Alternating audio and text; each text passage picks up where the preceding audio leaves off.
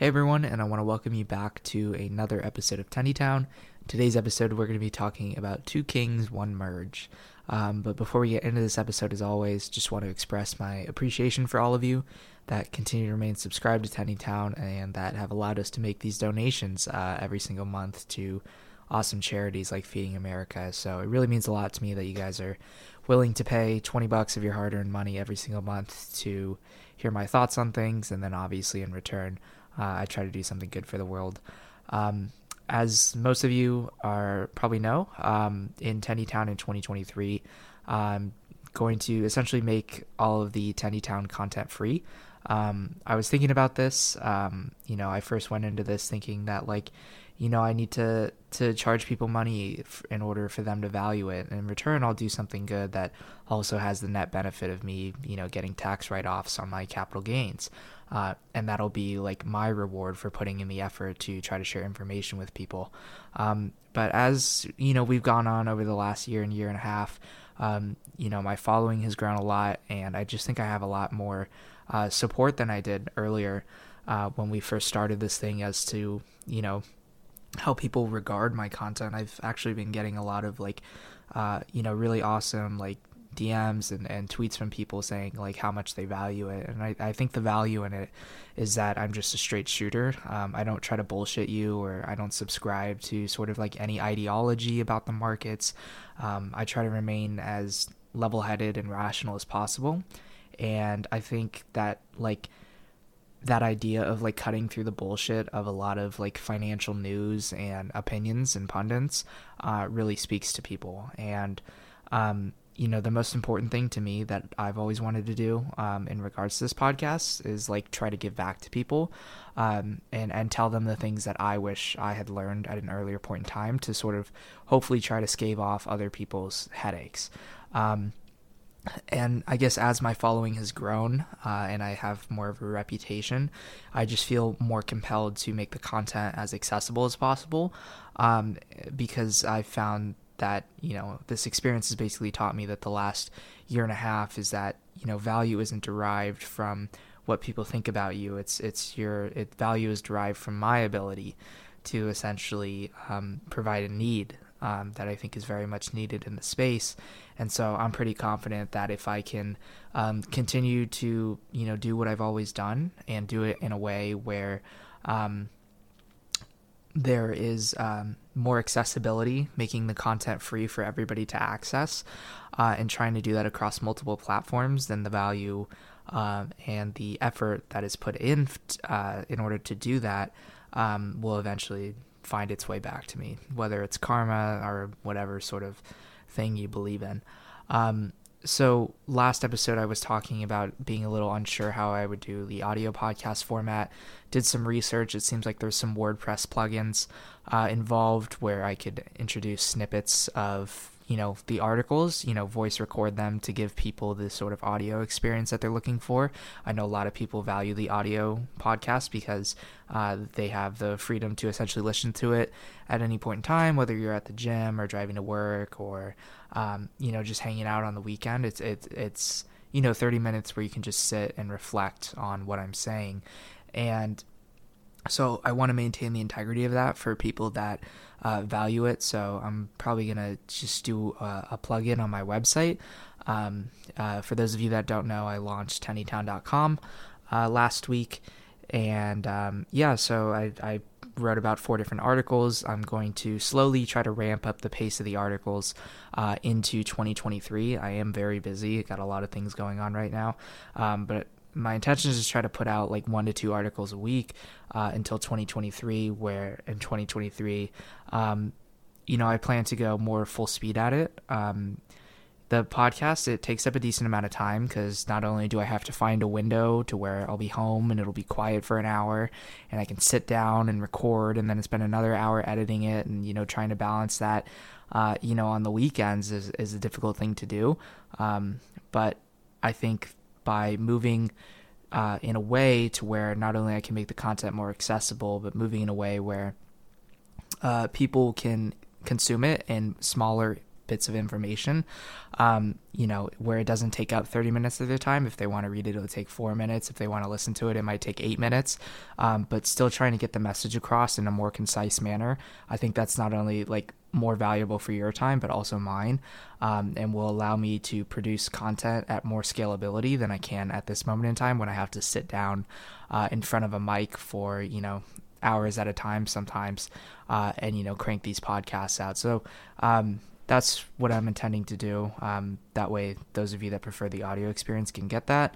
Um, and then also, if you happen to know anybody that might be interested in doing brand awareness things, uh, I'm potentially looking for some sponsors for any sort of direct ads on the website. Um, and also, um, given that I'm going to be recording audio, uh, if anyone, if you happen to know anyone who might want to do like a 30 second pre roll sponsorship thing before the audio version of each article comes out, um, tell them to hit me up. I'm looking for people to do that.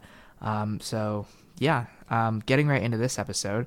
Um, first thing I want to talk about is, uh, first of all, Queen Elizabeth died. So the pun on the uh, on the uh, title is, you know, I always have some sort of creative title for each episode, but two kings because you have the emergence of King Charles, uh, and then the second king is, I think, as we'll get into in this episode, you have the emergence of uh, King Bitcoin, who is, I think, about ready to let everybody know who's boss, uh, and then one merge because obviously Ethereum in the last week switched to proof of stake, um, which is an awesome uh, change to the future of crypto. Um, but I don't think it's anything that necessarily has to derive any sort of value at this moment in time.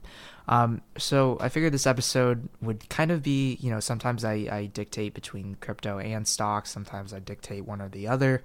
Um, this one I want to particularly talk about crypto, um, but I think you know we are moving towards an ever more important world where uh, crypto is going to be more sensitive to actually what's going on in traditional economics uh, as it per- as it pertains to like the idea of risk on and risk off. Um, so I want to sort of touch on uh, what I think is kind of what we can expect from the crypto market in the next six months, a year.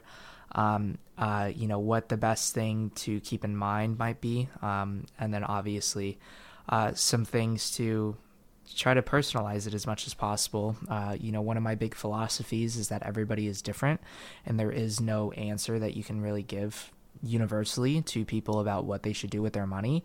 Um, so I try to personalize it as much as possible, present scenarios, offer my thoughts on what I am speculating on, um, and then um, you know, hopefully you can take that time to reflect and. Uh, use that and tailor it to what you feel applies to you and what doesn't. And then from there um, you know hopefully be able to come out of it making you know better decisions that are going to influence your uh, mental health and financial life. So first thing i want to talk about is i think we're pretty much on the verge of altcoins going to the total gulag.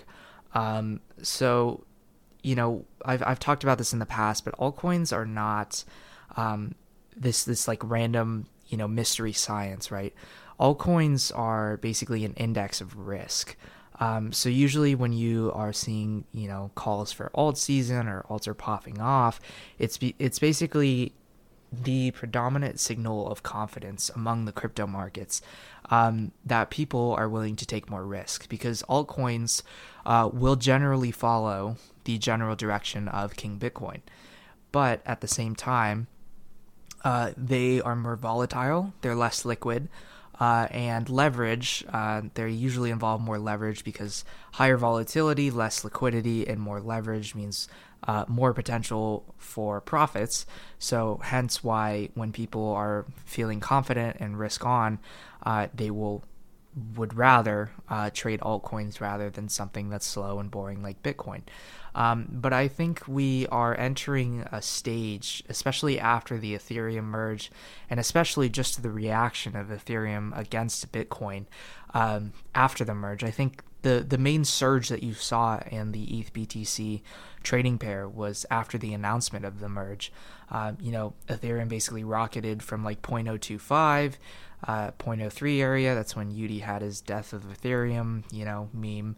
Um, Twitter Spaces, and then you know it rocketed to like 0.08, basically stayed between 0.06 and 0.08 for a significant period of time.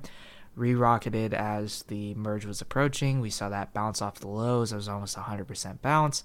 And I think now we're going to start seeing the return of altcoins to the gulag, except this is going to probably have a tremendous more effect on people uh, this time around versus the latter because, you know, you see coins like AVAX who, you know, went to like $150 a coin. Now they're trading at 18 and people are wondering, well, how much lower can this go? Well, you know, if, if Ethereum BTC like nukes to 0.03 and Ethereum goes to like $750 and, and, and Bitcoin stays at like 20K, um, then you're going to see AVAX go to like 2 or $3, right? And, you know, you're going to see coins like Matic probably go back to 10 cents you're going to see coins. Um, trying to think of other popular ones. Doge might go under a cent. Um, Solana has the possibility of going to fifteen dollars, um, although I think that one is probably um, the safest out of all the ones that I'm mentioning. The point being that you have to understand that that crypto is because it's such a speculative market. It is only about risk and risk on and risk off. And I think you have to kind of look at the macroeconomic circumstances of America today and realize that we're just not in a risk on period, right? Risk on in in most American years is either, you know, strong economy with low inflation that gives the Fed the ability to raise interest rates if they feel the economy is running too hot to hopefully not build up inflation. It also gives the Fed the ability if we're coming out of a difficult period to continue to cut interest rates to promote borrowing um, and lending, which will re-stimulate economic growth if they feel inflation is too low or if economic growth is slowing. And we're in one of those periods right now where the economy is running too hot, which is why inflation is as high as it is. So the Federal Reserve is essentially trying to slow down economic growth so that inflation comes down as a result. And when inflation comes down, then they have the ability to re stimulate economic growth by cutting interest rates once that's actually quelled. Um, but it doesn't seem like that's going to be happening anytime within the next two to three years, um, as long as we're sort of playing by the rules of the CPI inflation basket as of right now.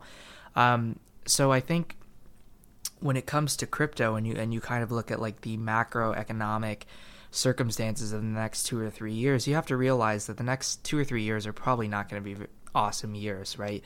They are probably going to involve, I think, in all likelihood, not like a significant market crash, um, but more like a brutal, like sideways chop, um, where the market will like maybe won't crack all time highs for like two, three, four years, maybe. Um, so, I mean, if you look at the market in, in real terms, right, the market's down like 20, 25%, then inflation's 8%. In real terms, we're kind of experiencing a market crash. To me, it's kind of just more of like a deep recession, or excuse me, not deep recession, like a deeper correction, as I don't think we are remotely going to experience anything like the great financial crisis in 2008. If that was the case, people would be losing their homes right now. Um, you know, companies would be having mass layoffs. And yes, there are people who are selling their homes for lower prices. And yes, there are companies that have started hiring freezes or laid off 10% of their workforce, uh, but nothing at the magnitude that we've seen, uh, you know, back in 2008. But there's so many people that, frankly, are just poor as fuck and, and, and are praying for a scenario like that. Because what they really want to do is be able to buy the bottom and you know generate 40 50% returns on an annual basis as a result of doing that. And their plan is to hold cash the entire time somehow find when this seemingly never endless barrage of negative news floods the market as the markets plunge lower and lower and lower and the hyperbole gets bigger and bigger on CNBC and they somehow think that they're not going to get caught up in it even though they spend their entire day retweeting doom on Twitter. Um, but you know, I, I, I can't really say what I think is going to happen in the S and P or uh, the Nasdaq. I think if you look at a lot of growth companies, they're starting to become, you know, they're reaching levels that they were trading at in 2018 with similar interest rates. Uh, yet these companies are growing their revenue and their margins uh, year over year. Yeah, they're not profitable, and and usually I stick away from companies that aren't profitable. Um, but you also have companies like Facebook and um, and Google that whose like you know the price price to uh, price to earnings ratio has essentially you know has always been at like 30 and suddenly they're at like 12 and like 15 and like you have to wonder like at what point do people like stop fucking selling google stock? Like anybody selling google stock right now is a fucking idiot. Because if there's any company that you can definitively point to in the next 50 years of having a com- complete monopoly on the future of the world, I would argue it's Google over Amazon. Like, yes, Amazon has a e-commerce monopoly, um, but what the fuck are you going to do without Google on the internet? And I can only imagine that the internet is becoming increasingly important in, in business, in entertainment, and you need Google for that. I think Google is probably eventually going to become the number one market cap company in the world. Um, you know, when when someone comes out with a better product than Apple. Um, but you know, as I as I said, um, I don't really think that people should be trying to necessarily guess when the bottom of the market's going to be, um, and that's certainly not the approach that I've been taking. Getting granted, I've been getting fucking hammered by the market um, for the better part of seven or eight months now. But um, you know, one of the things I do best is it doesn't change my outlook on anything, right? Because I recognize that like while everybody is losing their minds about this market and about what's really going on, I understand that there's opportunities here if I can be patient for a long enough period of time. If I can buy um, Home Depot, Nvidia, Costco, uh, Apple, Google, um, AMD, uh, Cloudflare, Twilio, um, Lowe's, uh, McDonald's, you know, all of these um, awesome, you know, major companies that are going to be around for a long period of time, and I can buy them when they're 20, 25, 50% off the highs, I know that instead of making an annualized average return of 10%, I may I might make 20%. And you know, you have every single active hedge fund manager in the world who is fucking killed to generate 20% returns on on their capital Yet they don't ever think to just fucking buy the dip and wait it out. And so that's the game that I'm playing. I'm playing, you know, five years out from now. How am I going to double my money in five years instead of seven? That's the game that I'm trying to play. Um, and that's how I think uh, I have the best opportunity of generating some sort of edge in the market. I don't think it's levering my ass up with, with options or, or trying to predict whether the Fed's going to raise interest rates 75 or 50 basis points or, um, you know, trading futures or betting on gold versus equities or, or, you know, where I think interest rates are headed. I think a lot of that is all noise. And I think a lot of it also applies to the crypto market. I think what we're probably going to see over the next year or so is complete capitulation in altcoins as people realize that, hey, when people lose money and you and you live in a speculative market and there's this avalanche of losses and it continues to get worse than people anticipated then you're just basically just going to have this endless selling pressure where you're like in this infinite loop where the people who keep buying thinking it can't go any lower end up selling lower to people thinking the same thing at different prices. Um, i also think that because of the current economic situation where inflation is really not coming down as, as much as the fed um, is continuing to raise interest rates that we're going to see liquidity dry up in the market, and that's obviously going to be cause, uh, be causing some volatility um, that a lot of people might not be able to handle. Um, you know, a good rule of thumb for people um, is really kind of like asking yourself, uh, at what point in a market correction do you think you would start freaking out a little bit? Right. So most people might answer like forty percent. Like forty percent is the point in time where I would start like getting really nervous and and you know consider selling things and taking money off the table, trying to protect my family and protect my assets.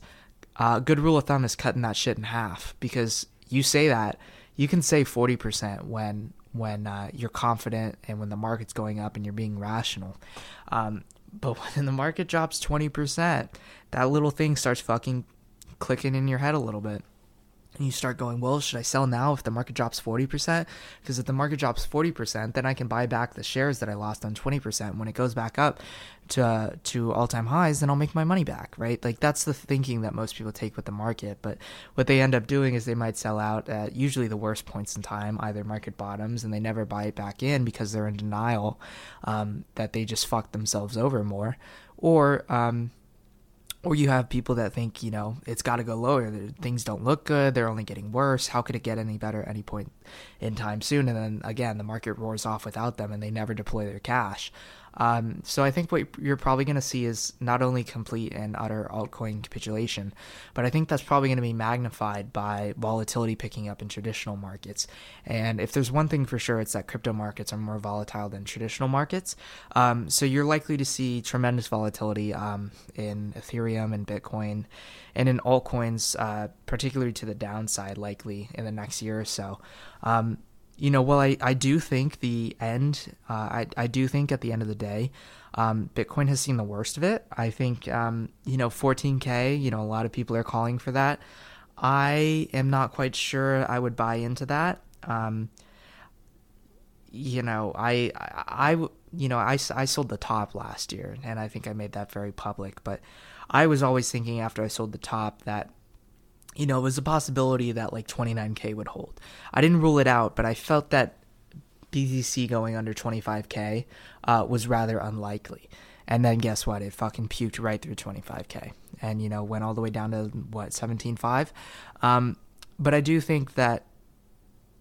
You, I mean, we have to see how everything develops. I think 14k is a probability. I would probably put it at like 20% um, probability, but I think there's a larger probability that Bitcoin more so holds its own over the course of the next year. Um, and altcoins go through complete capitulation. You know, AVAX to two dollars, Matic to ten cents. Um, you know, Doge probably going under a cent. Uh, Solana might go to fifteen dollars. Um, I'm trying to think of other ones off the top of my head here. Um, BNB might go to that one's holding up tremendously. That one might go to like 200. Um, Cardano might go to like 20 cents. Like I'm basically saying that I think altcoins, while they might be down 70 or 80% right now, I still think they have the ability to fall 80% from here. Um, so you have to be very, very cautious with the altcoins that you're picking up. Uh, I tweeted this a couple times last week, but if you are picking up altcoins, I would highly recommend picking up altcoins that are going to be stronger than ETH.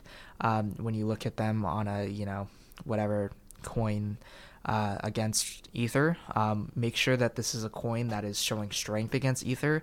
Um, but also be cautious because I think Ether is displaying a lot of weakness against Bitcoin right now. So uh, be careful with that.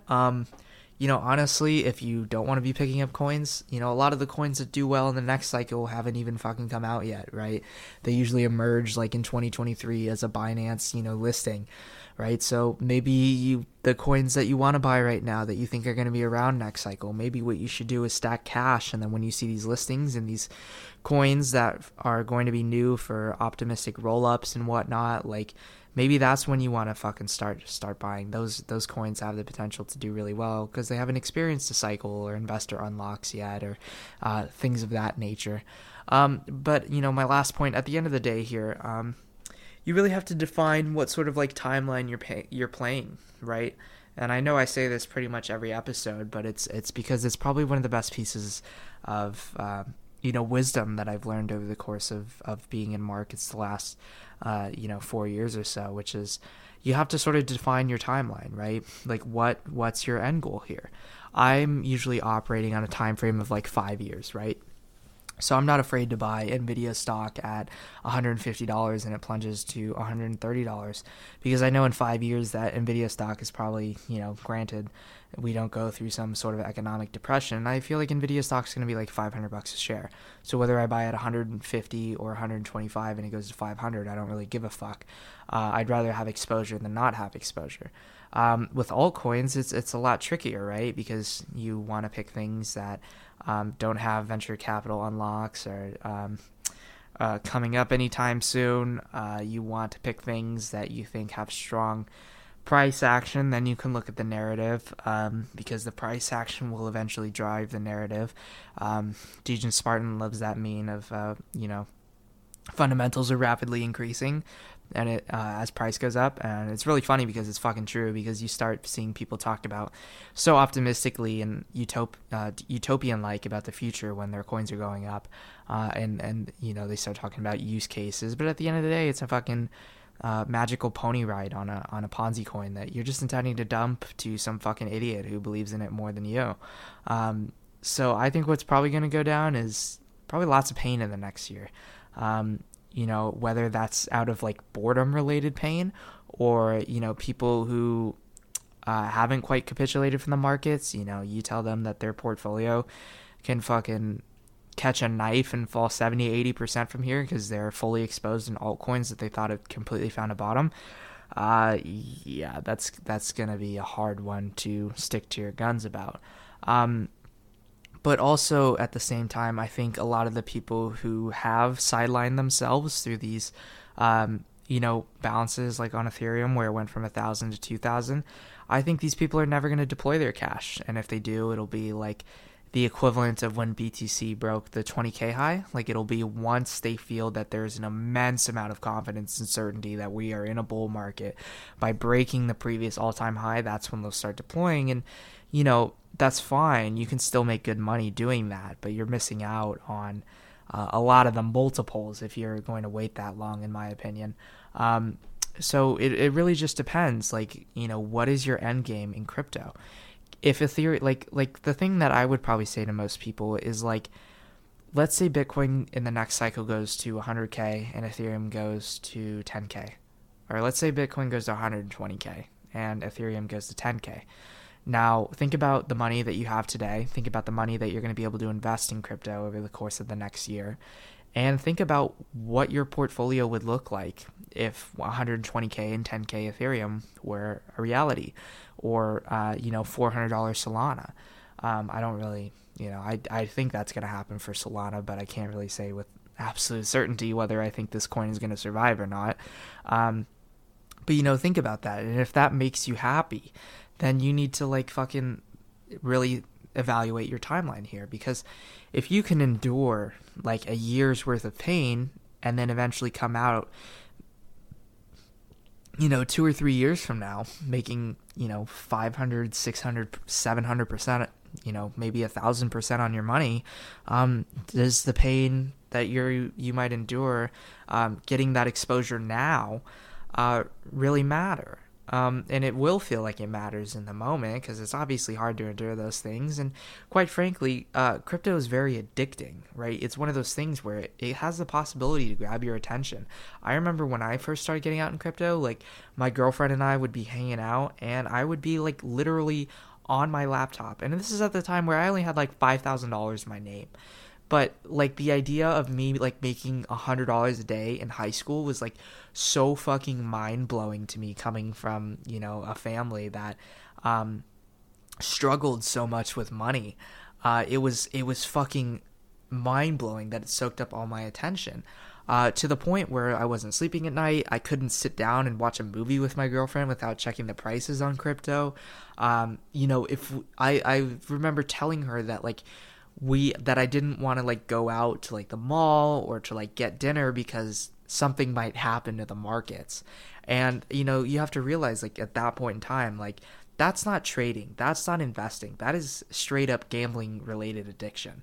Uh, which is something that I definitely had to, you know, help myself out of during that period of time by essentially changing my time horizons and and and um, you know thinking about risk and reward in in such a different way because while there might be risks and rewards financially, I can guarantee you that um, you know taking risk financially also means you're going to take risk with your mental health. So um, you have to be really really cautious of what that means to you. Um, so it's crucial that you understand what kind of timeline you're playing on. If you're someone who's a great scalper, who gives a fuck what the crypto market's gonna look like in a year from now, right?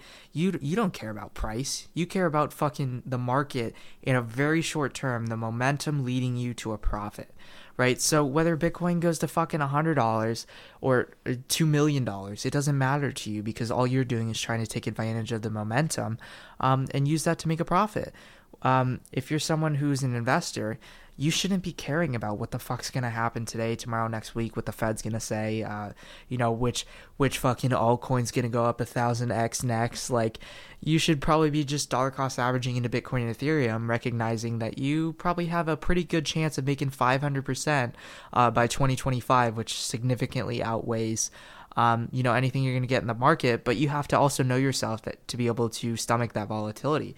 If ethereum drops drops 60% from here and you're going to feel the urge to sell out and that you were a fucking idiot then you probably shouldn't dollar cost average.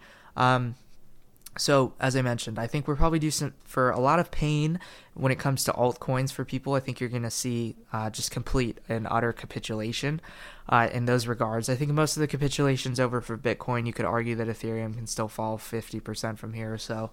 Um, but just think about like what kind of time frame you're operating on. Think about your vol- uh, your volatility toler- volatility tolerance. Think about um, uh, you know whether you need to start tuning out some of the Twitter timeline, right? You have people that are constantly arguing about various different opinions and they all have different approaches and they all work on different time frames and they're all telling you that there's only one way to look at this market. And that's just completely not the case. You have to find uh, and as much as you might try to copy trade other people, uh, it doesn't fucking work if you don't have the same stomach and the same mentality as far as the time frames that you're operating on. So really, really, I encourage you to take the time before things get, you know, in my opinion, quite ugly. Take the time to figure out what the fuck you're gonna do. Figure out your tolerance. If you don't think that you can stomach like Ethereum going to like seven hundred dollars, you probably shouldn't be in crypto. Honestly, like you should probably be dollar cost averaging into Pepsi, McDonald's, Johnson and Johnson, Apple, Google stock right now because you know, if you're looking to make like if you're looking to double your money in the next five years, you will do that dollar cost averaging into those stocks and you will sleep like a fucking baby every night. But if you're the type of person who's not going to sleep at night unless you make 500% in the next three years, then you should dollar cost average because, you know, your risk tolerance is, is taking your your limits as far as risk tolerance are taking too little risk. So if you feel like you can stomach any sort of volatility uh, to the downside, but the idea of missing out on a, on a 500% return by 2025 or a thousand percent return uh, is the thing that's keeping you up at night, which I feel is only for a small portion of people. Um, then you need to implement whatever strategy you think is best in order to do that. Uh, whether that's trading, scalping, uh, swing trading, leverage trading. Um, you know, I think most pe- most most situations, uh, nine out of ten times people should people should stay away from leverage. Um, I think there's very few people in the crypto space that have made the majority of their money leverage trading uh, outside of scalping. Um, you know, very short term, like I, I trade like 500 times a day level scalping. Um, I think a lot of the people that swing trade with leverage eventually get wrecked. I think um, people that size up a lot with leverage, betting heavily on moves that they feel are a big certainty. I think it works for a really uh, I think it works for a period of time where they might martingale themselves into uh, vast amounts of wealth, but I think it ends up in, in usually despair eventually. Um, you know, someone like Jesse Livermore comes to mind with that. But as I said, I think, you know, to sort of recap this episode, if you're going to be dollar cost averaging, I think it's a fucking great time to do it for Bitcoin. I really don't think we'd see lower than 14K, although it's a possibility. I think it's unlikely. Um, if you're an Ethereum believer, proof of stake is an absolutely bullish catalyst. I think that it'll probably get a 10k in the next cycle, uh, but you need to be able to realize that it might go to $700. So if you can stomach that, then you should dollar cost average into that as well. Um, you know, if you're a big believer in Solana being the next Ethereum, um, keep in mind probably can drop a little bit more than Ethereum, but definitely more upside there than Ethereum in my opinion. Um, and then as far as other altcoin bags, bags, I would really check to see how they're doing against Ethereum because Ethereum really is like the altcoin index. Um, and Bitcoin is the general index of risk on and risk risk off. But I think you're going to see probably bad altcoin capitulation. You're going to see some weird things as far as uh, economic policy in the next year, and I just think it's generally not going to be great for people. But if you can see through the fucking smoke that everybody's losing their heads, um, you know you have a great opportunity to make you know abnormal amounts of returns. Uh, if your time frames are long enough, uh, and if your time frames are short, then you need to uh, implement strategies where um, you know, volatility is something that has the ability to lose you a little bit of money and make you a little bit of money. But if you can implement a strategy on a consistent basis, then it's obviously something that's going to be scalable. So just focus on that. Um, hope this episode was insightful. Thanks so much for listening, and I'll see you guys next week.